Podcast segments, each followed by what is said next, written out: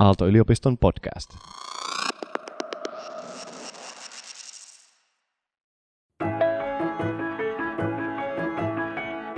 Kun mä olin pieni, niin avaruus vaikutti siistiltä, mutta sillä oli semmoinen ongelma. Tämä on siis niin kuin 80-lukua. Tavallaan niin kuin vaikutti, että avaruuden vallotus oli vähän mennyt jo ohi. Mun isä ja muut, ne oli katsonut, kun kuu vallotettiin – sitten sen jälkeen jotenkin niin kuin, sit oli tullut arkista ja tylsää. Että et, niin kuin, mä jotenkin ajattelin, että no iso asia tuo avaruus, mutta näin mä, että eipä sitä nyt sitten, se on nyt sitten plakkarissa. Niin mä muistan, mä olin ekaluokkalainen, kun Challenger räjähti ja se on mun ensimmäinen avaruuteen liittyvä muisto. Ja mulla on myös just sellainen olo, että, että sen jälkeen lapsuudessani oli vähän sellainen olo, että avaruus on niin kuin nähty jo. Kävimme siellä, miksi mennä uudestaan tyyppinen tilanne. Sehän on ihan mielettömän älytön ajatus.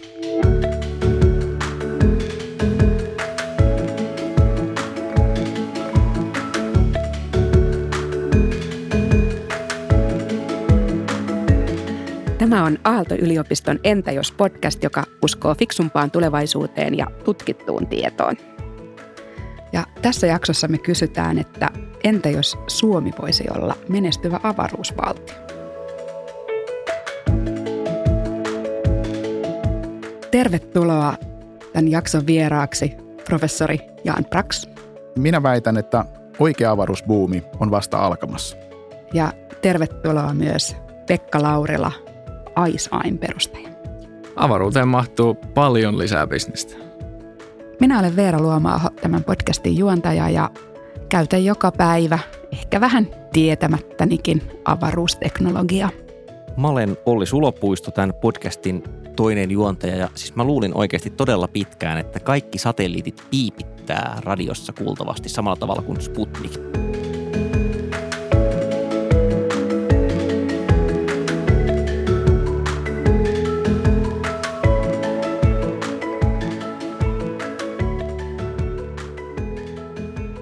Hei, Pekka, kerro nyt ihan ensin meille, että mikä tämä on tämä Aisai. No Aisai on teknologia startup siinä, missä moni muukin teknologia startup. Meillä ehkä ollaan siellä, miten se nyt sanoisi, äh, sen spektrin aika ääripäässä, että, että, tota, että me rakennetaan korkeaa teknologiaa ja niin kuin äh, hardwarea ja sitten laitetaan se vielä sen lisäksi raketin nokkaan ja ammutaan avaruuteen. Ja sitten taas siellä ihan toisessa päässä mennään hyvin pitkälle siinä niin kuin palveluketjussa, että – sitten kun satelliitteja avaruudessa on, niin tuotetaan tietopalveluita niistä ja tavallaan myydään palveluita palveluina. Ja teknologia perustuu siihen, että kuvataan tällaisella pienellä tutkalla avaruudesta, joka me on sitten kehitetty itse. Kun se on pieni, niitä voi olla laukasta paljon ja saada hyvin nopeasti päivittyvää tietoa tavallaan olosuhteista riippumatta. Eli voidaan kuvata olosuhteista riippumatta ja päivän kellonajasta riippumatta missä tahansa maapallolla ja se on ehkä Aisa tälle ytimäkkäästi lyhyesti. Vielä kymmenisen vuotta sitten oikeastaan tällaista avaruusalaa ei kunnolla ollut olemassa ja nyt sanotaan, että meillä on avaruusbuumi. Pitkä, laaja kysymys, Jan Prax, mutta mitä tämän avaruusboomin, New Space Movementin takana oikein on? Sen takana aika paljon ihan yksityistä tota, yrittäjyyttä ja teollisuutta – koska ensimmäistä kertaa historiassa avaruudessa voi tehdä voittoja tavallaan. Eli kyse on ihan uusista liikeideoista ja, uudesta tavasta tehdä näitä avaruusasioita sillä tavalla, että ne tuottaa sitten voittoa.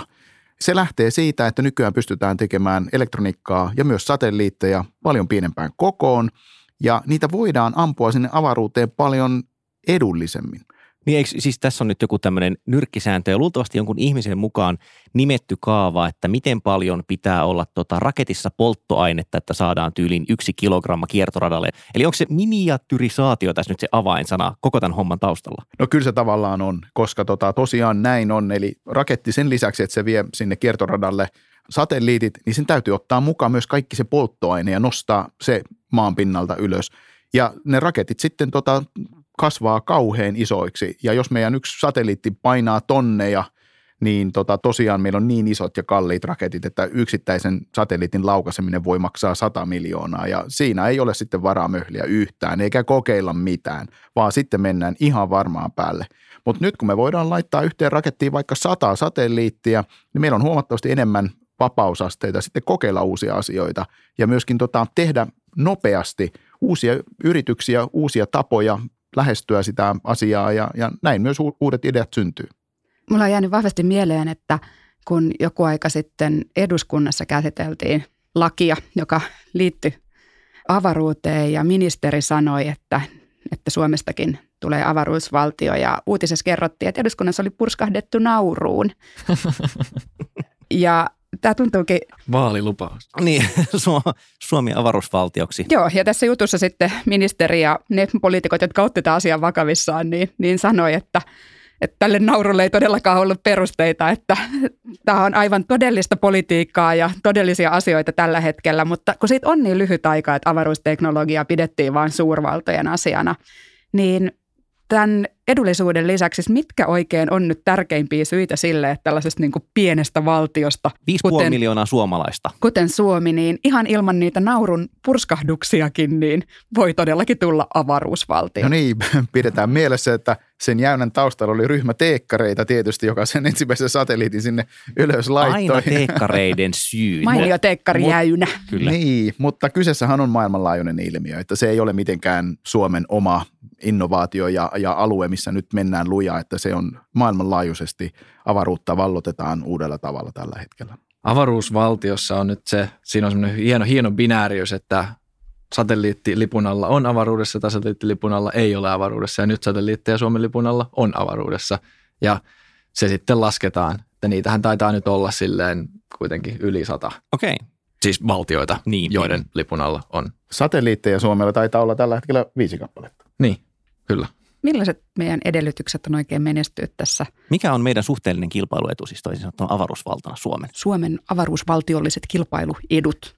Suomessa on erittäin hyvä ja korkea teknologiataso ja tota, erittäin koulutettu työvoima, ää, erittäin hyvät fasiliteetit, infra, eli kaikki on olemassa todella hyvän avaruustekniikan tekemiseksi ja Suomessa tehdään asioita perusteellisesti ja hyvin ja se sopii kun nyrkki silmään siihen avaruuteen. Eli kyllä meillä on omia etuja täällä. Miksi se niin perusteellisesti ja hyvin tekeminen sopii erityisesti avaruuteen? No koska avaruudessa näitä satelliitteja ei voi, ei voi käydä korjaamassa. Eli jos me tehdään kunnolla yksi satelliitti, niin se pitää tehdä sen verran hyvin, että se myös toimii siellä, koska esimerkiksi tästä uudesta piensatelliittibuumista alussa suunnilleen puolet eivät ollenkaan toimineet.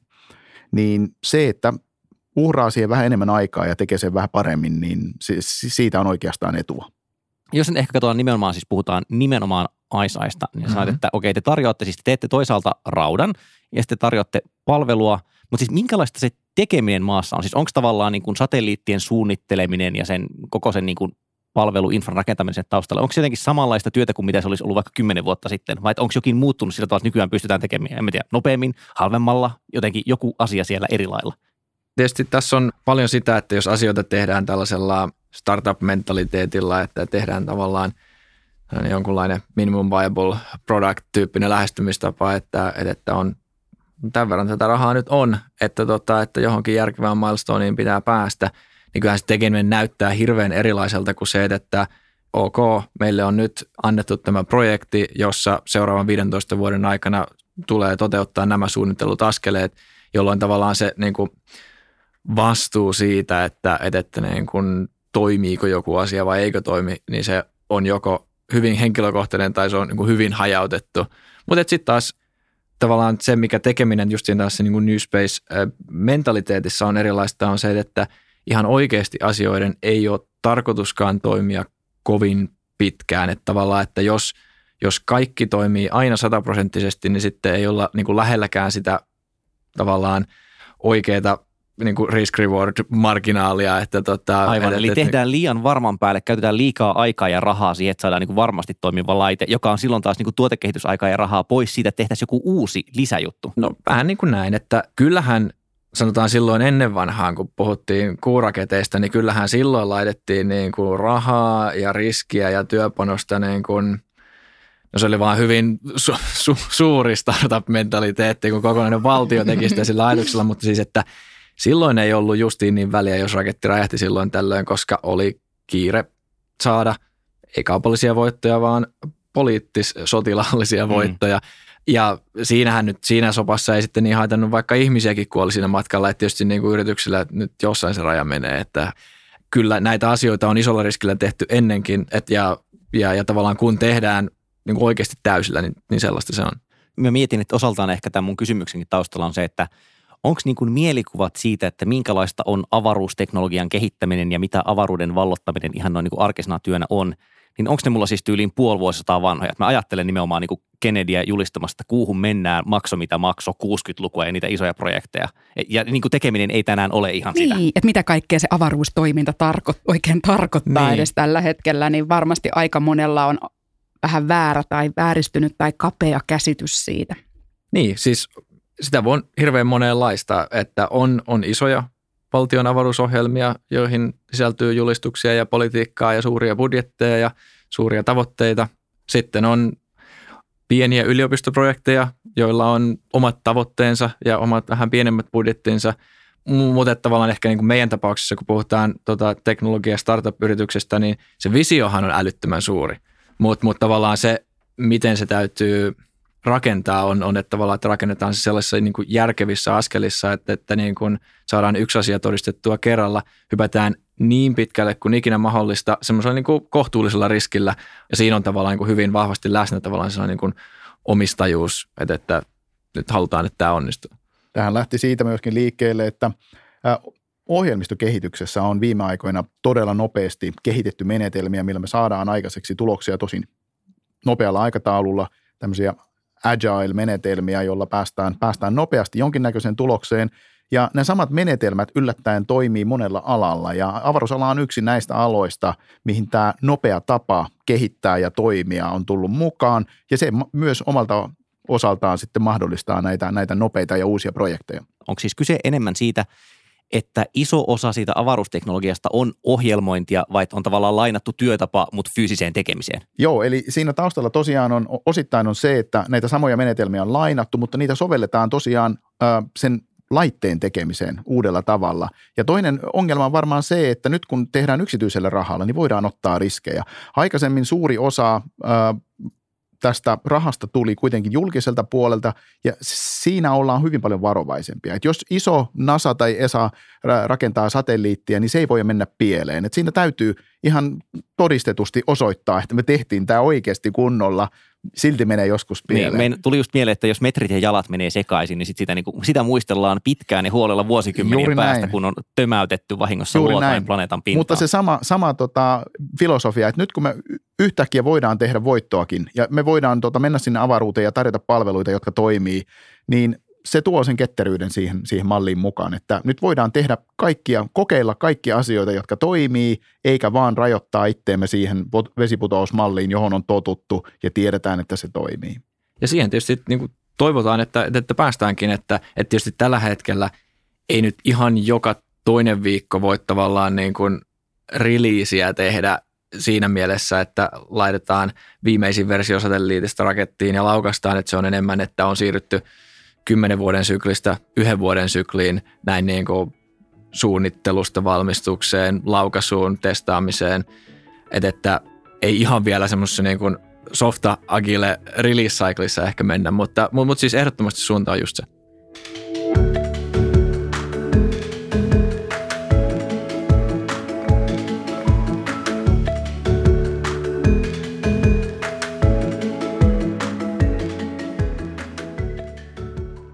Te kaksi tiedätte toisenne vähän pidemmältä ajalta, vuosien ajalta Aalto-yliopiston ajoilta. Te olette tavannut toisenne vuoden 2011 tienoilla. Millaisen projektin tai tekemisen parissa te silloin olitte? No 2010 me aloitettiin opiskelijatiimin kanssa Suomen ensimmäisen satelliitin rakentaminen. Se oli hyvin kunnianhimoinen suunnitelma ja tota, siihen suhtauduttiin just sillä tavalla, kun teekkarijäynään yleensä suhtaudutaan. Mutta se oli niin haastava tota, päämäärä, että se projekti keräsi todella hyviä lahjakkaita tyyppejä sinne mukaan ja Pekka oli yksi näistä opiskelijoista, jotka lähti saman tien rakentamaan Suomen omaa satelliittia. Siis kenen idea se alun perin oli? No meillä oli sellainen kurssiryhmätyö, missä me sitten mietittiin, että hei tehdään, tehdäänpä jotain jännempää kuin tavallisesti. Mä olin just pitänyt äh, edellisenä syksynä uuden tyyppisen äh, avaruustekniikan kurssin ja sieltä sitten oli opiskelijoita ja ajateltiin, että tehdään jotain jännä. Mutta kyllä ne opiskelijat sitten keksii sen, että me halutaan tehdä satelliitti. Miten sä olit mukana? Miten sä päädyit tähän no siinä on semmoinen hauska tarina, että mä en yliopistolla opiskellut tavallaan mitään avaruuteen varsinaisesti liittyvää, tai nyt sanotaan, että suht lähelle. Paikkatietojärjestelmät oli yliopistolla pääaineena, eli nyt kuitenkin vähän kaukartutusta sivuava aine, mutta tota, se, miten mä päädyin tähän Aalto 1-projektiin mukaan, oli se, että oltiin sitten kavereiden kanssa tällaista mediafirmaa pyöritelty ja tota, olin sitten itse opiskellut tota, 3D-renderöintiä ja mallinnusta ja sitten... Sellaisia asioita, mitä ihminen niin omalla ajallaan muuten mitä, vaan tekee. Mitä just no nämä on tämmöisiä just taas, niin tota, no avaruusala on kuitenkin osittain, siihen sisältyy hyvin aktiivisesti tavallaan tämmöinen niin kuin markkinointikomponentti sen takia, että se on aika cool.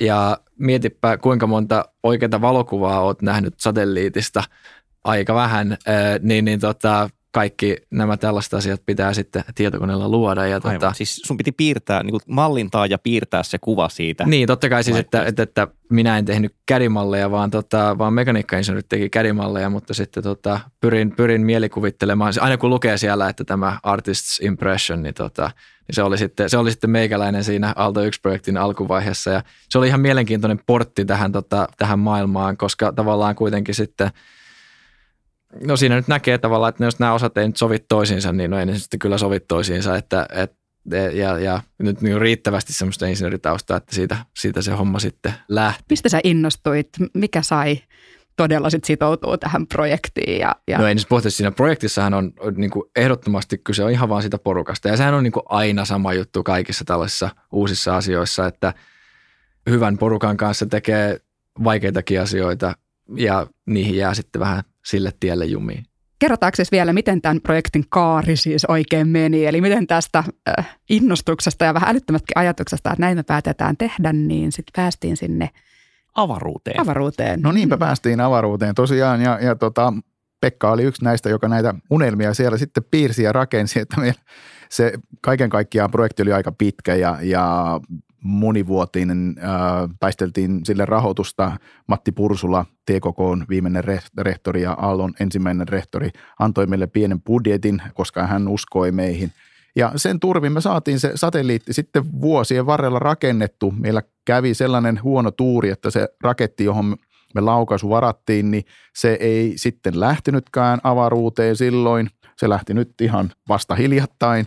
Ja sitten meillä vaihdettiin vielä laukaisu ja projekti oli myöhässä, mutta kuitenkin päädyttiin sitten avaruuteen. Aalto 1 satelliitti ammuttiin avaruuteen 2017 viime kesänä. Se oli valmiina jo 2016 keväällä se satelliitti. Ja tosiaan siitä tuli nyt sitten Suomen ä, omassa avaruusrekisterissä satelliitti numero yksi, eli sillä on rekisterinumero numero yksi. Olisitte silloin muuten Pekka uskonut sen projekti alussa, että tällainen firma kuin Aisai tulee joskus syntymään ja mikä niin kuin tämän teidän yhteisen projektin vaikutus siis siihen oli, että tällainen firma perustettiin ja nyt sä oot kiireinen 24H. niin, joo muutamaan kertaan tota, tällaisissa konteksteissa usein kysytään, että, tota, että miten päätitte perustaa yrityksen nimenomaan avaruusalalle? Ehkä, ehkä tavallaan niin kuin meillähän se niin kuin oleellisempi kysymys ehkä on sitten näin päin, että, tota, että mehän tavallaan oltiin jo avaruusalalla niin sanotusti, että kyllä me siinä projektissa, tässä Aalto 1-projektissa nähtiin, että no ei se nyt niin kummallista ole se niiden satelliittien tekeminen, että, tota, että kyllä se siitä, mutta sitten tavallaan se, että miten niin kuin koko se ketju tavallaan syntyy siitä sitten kasaan, että, että, että okei, on olemassa pieniä satelliitteja, niillä voi tehdä jotain, ne ei maksa ihan kauheasti noin niin kuin tehdä tyhjästäkään ja niillä voi tehdä uusia asioita.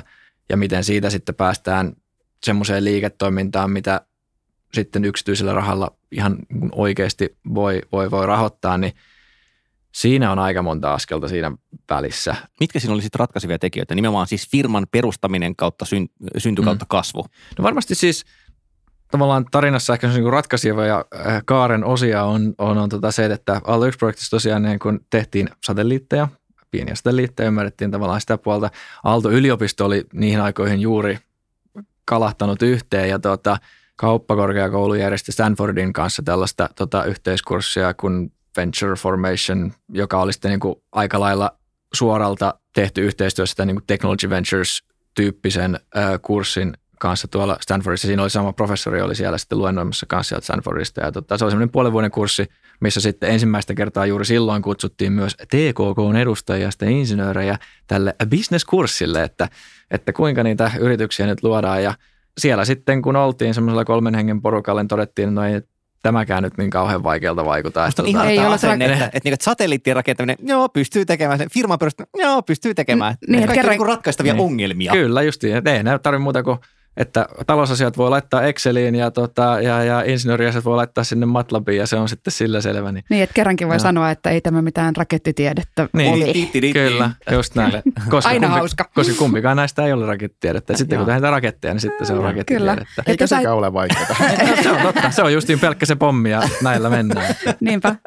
Tota, ja te saitte siis Business Finlandin tämmöisen kasvumoottorirahoituksen ja olette nyt sitten sen avulla muun muassa laajent Joo, sen, että totta kai siihen väliin mahtuu silleen aika, aika, aika monta tota askelta, että tosiaan, että näiltä kursseilta tietysti sitten vasta niin kuin tulleena, niin, tota, niin, niin ensin niin kuin Aalto ja niin sen aikainen tekes tosiaan ollut sitten rahoittamassa sillä tavalla, että no aloitetaan nyt semmoisella 5000 äh, euron rahoituksella ja sitten ehdittiin käydä muutamassa konferenssissa ja sitten jos nyt vaikka se 50 000 tästä nyt irtoaa, että siis niin kuin, nämä on just niitä askeleita tavallaan, että mihin päästään niin kuin minkäkin kokoisella tavallaan yhdellä stepillä tavallaan, että näyttää, että niin kuin mahdollisuuksia on – on, on tavallaan mennä eteenpäin. Ja sitten sit tosiaan näitä niin kuin, niin kuin ensimmäisiä hulluja teknologiaprototyyppejä päästiin tekemään tavallaan yliopiston ja teki sen aika isollakin rahoituksella vielä siinä vaiheessa, kun se on niin kuin aivan täysin selvää, että, että jos me sanotaan, että no me tehdään nyt tällainen maailman pienin kuvaava tutka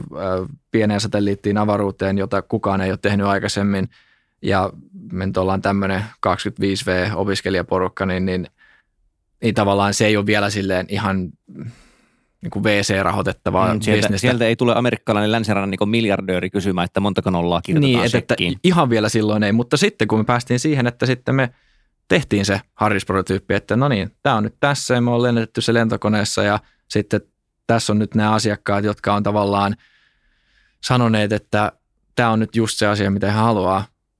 Totta kai siitä on edelleen vielä niin kuin aivan hullu määrä riskiä tavallaan siihen, että instrumenttiprototyypistä ensimmäiseen satelliittiin, että toimiiko se ja näin poispäin. Mutta tavallaan kun se on se piste, missä pääsee sitten yksityiseen rahaan kiinni ja sitten yksityistä rahaa tietysti Suomessa voi myös aika hyvin skaalata, että sitä riskiä jakaa sitten myös justiin tällaisilla Tekesin tai Business Finlandin instrumenteilla. No nyt kun puhutaan prototyypeistä, niin sitten heti tavallaan kiinnostaa, että nyt ollaan kuitenkin tuotannossa, eikö vaan? Siis mitkä on ne asiat, kun sä sanoit, että te tarjoatte palveluja? Eli mitä se siis mahdollistaa nyt, kun te olette sitten ampuneet rautaa avaruuteen? No niin.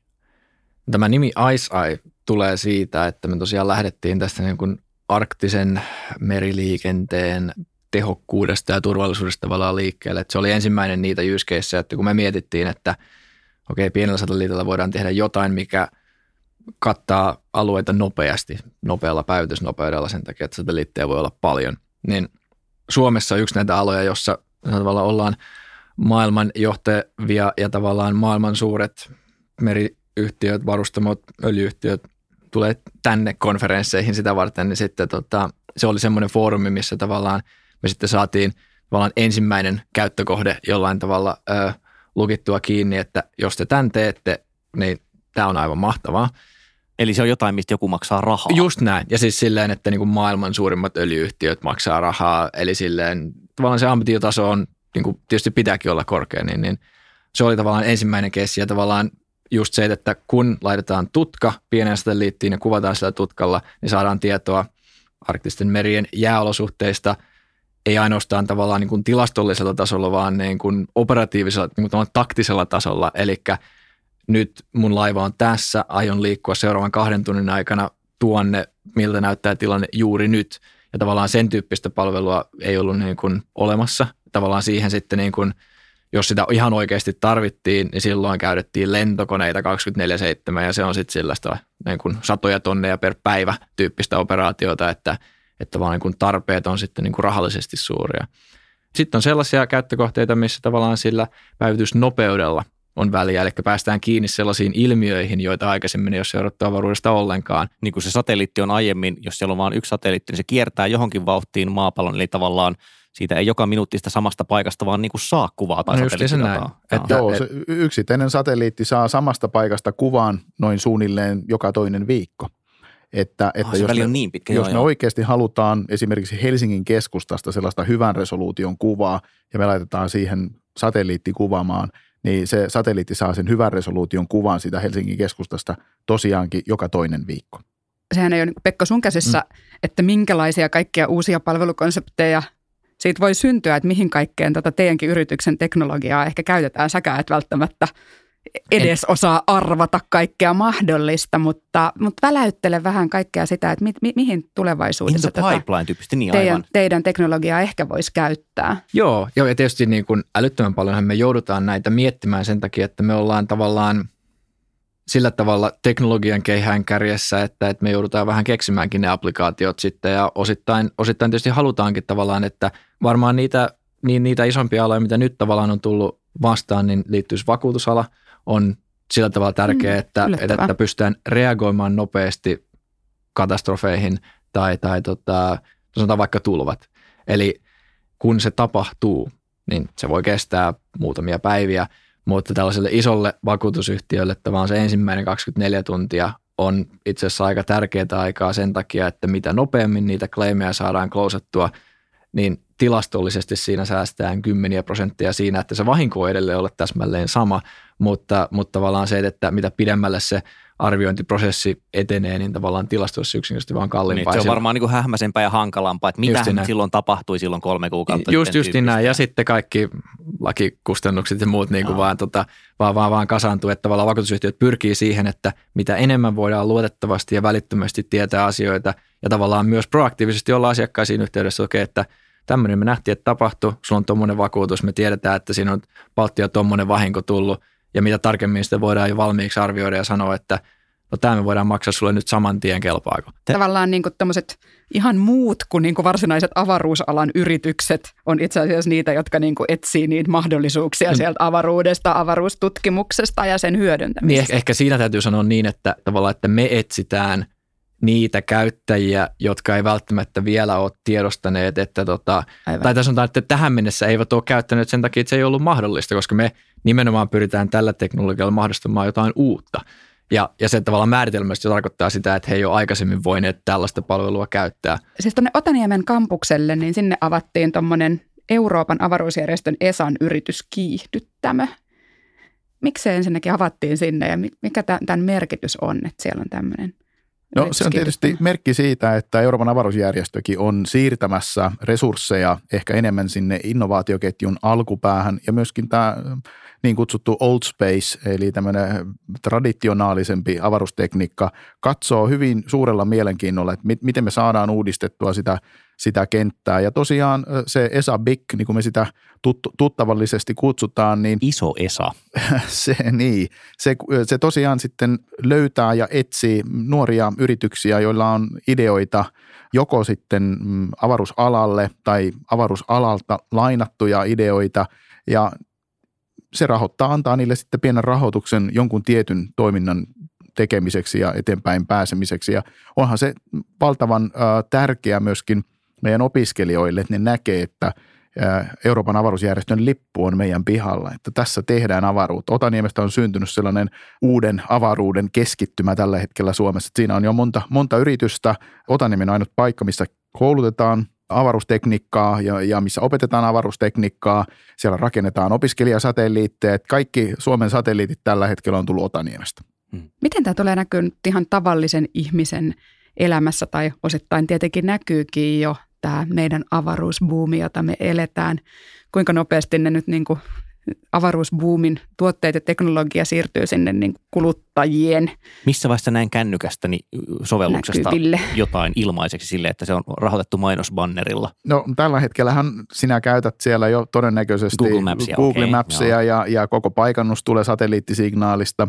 Se uuden avaruuden, nämä kaikki toiminnanmallit ja, ja uudet tota, liiketoimintaideat, niin ne ei ole vielä kaikki realisoituneet puhtaaksi rahaksi. Suuri osa startuppeja on vasta hyödyntämässä sitä mahdollisuutta päästä avaruuteen, ää, niin sanotusti vielä polttaa rahaa, mutta kyllä sieltä tulee todella pal- paljon. Ekaksi tulee sellaisia fiksuja ikään kuin applikaatioita, niin kuin Pekka tässä kertoi, että ää, vakuutusyhtiö katsoo sitä ja tätä, mutta jossain vaiheessa tulee silk- silkkaa viidettä ja muutakin sellaista humppaa sieltä, niin toivottavasti sellaista, mistä ihmiset ovat, ovat valmiita maksamaan sitten. Vähän niin kuin internet degeneroitui tota, sotilasprojektista, tutkimusprojektista ja lopulta kissakuviin, että näin Kissa, siinä vaan käy. Kissameemeissä ei ole mitään vikaa. Tämä avaruusala on sellainen, niin kuin sä sanoit, että, että tämä on tällä hetkellä niin cool ja sitten kun tästä puhuu, niin se tuntuu, että kaikilla on helposti vähän sille hymyhuolella ja tässä on jotain niin siistiä ja hauskaa, että, että tästä on, on hauska keskustella, mitä teknologia on tulossa ja mitä tapahtuu ja niin edelleen, mutta onko jotain niin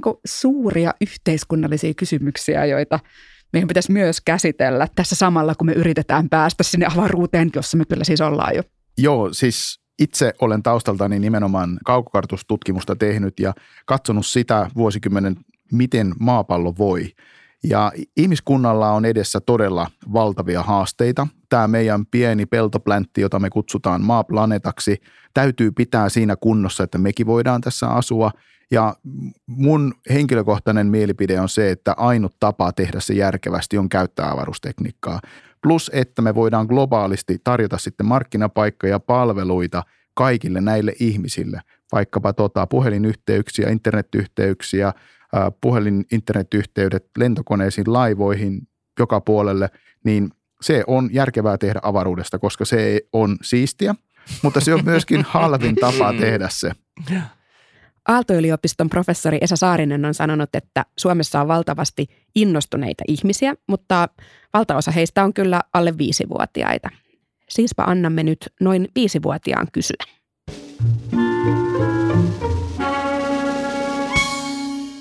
Kuinka kauas maasta voi raketilla lentää?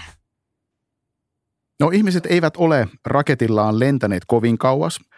suunnilleen 400 000 kilometrin päähän on menty ja se on pikkasen vähemmän kuin mun vanhalla Volvolla on ajettu viimeiset 15 vuotta. Eli sinne olisi periaatteessa mahdollista mennä ihan autolla – mutta tulevaisuudessa nyt ehkä lähin tämmöinen määränpää, mihin ihminen ajattelee voivansa mennä, on Mars-planeetta ja sinne nyt sitten ruvetaan kohta puhumaan miljoonista kilometreistä, mutta tota, ei me kovin kauas päästä raketilla vielä toistaiseksi. Sitten lopuksi me vähän jossitellaan. Vielä lyhyt jossitteluosio, jossa me kysytään teiltä lyhyitä tai lyhyehköjä entä jos kysymyksiä. Entä jos et olisi yrittäjä, Pekka, niin mikä oisit? Peruskoulun opettaja. Oh, wow. Entä Jaan, jos et olisi tutkija? Jaa, ehkä olisin yrittäjä sitten. Vaihdatte päikseen, niin. Ja mites jos sä et työskentelisi niin kuin Ice Ice, niin missä sä olisit sitten töissä? Jaa. No, teknologia-alalla on ihan älyttömästi kaikkia makeita juttuja tehdä. Että siis – niin softa-alalla kuin, kuin hardista, että et, et, tota, myös, myös ilmakehässä lentävät asiat on mielenkiintoisia, lennokit on mielenkiintoisia. Uh, ja sitten tosiaan media-alaa tehneenä aikaisemmin, tota, kyllä, kyllä tekemistä riittää. Entä jos voisit saada yhden supertaidon, niin minkä ottaisit? Ää, mä haluaisin venyttää aikaa niin, että mulla olisi enemmän kuin 24 tuntia yhdessä vuorokaudessa. Jäisi aikaa nukkua. Mikä Pekka sun lempi taito olisi? Jos osaisi tota, kunnon vanhan ajan kädentaitoja kunnolla, tälleen puusepän taitoja, osaisi muurata. Entäs jos elämän lopussa kysyttäisiin, että miten sä oot omalla elämälläsi ja tekemisilläsi parantanut vähän maailmaa, niin mitä sä vastaisit tai ainakin toivoisit, että voisit vastata? No omalta osaltani toivon, että olen edesauttanut sitä, että ihmisillä on parempi käsitys meidän omasta kotiplaneetastamme.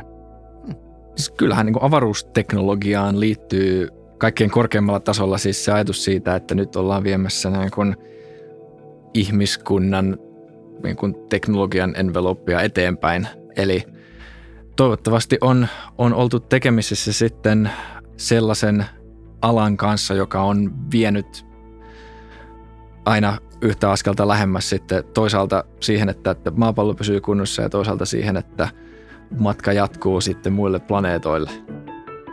Hurjan paljon kiitoksia vierailusta tässä podcastissa Pekka Laurila ja Jaan Brax. Kiitos, kiitos. Kiitoksia.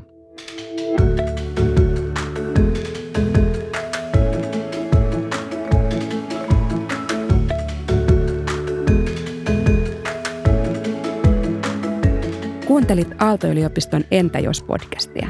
Löydät sen ja paljon muuta mielenkiintoista osoitteesta whatif.aalto.fi sekä Spotifysta, iTunesista ja kaikista muista podcast-palveluista.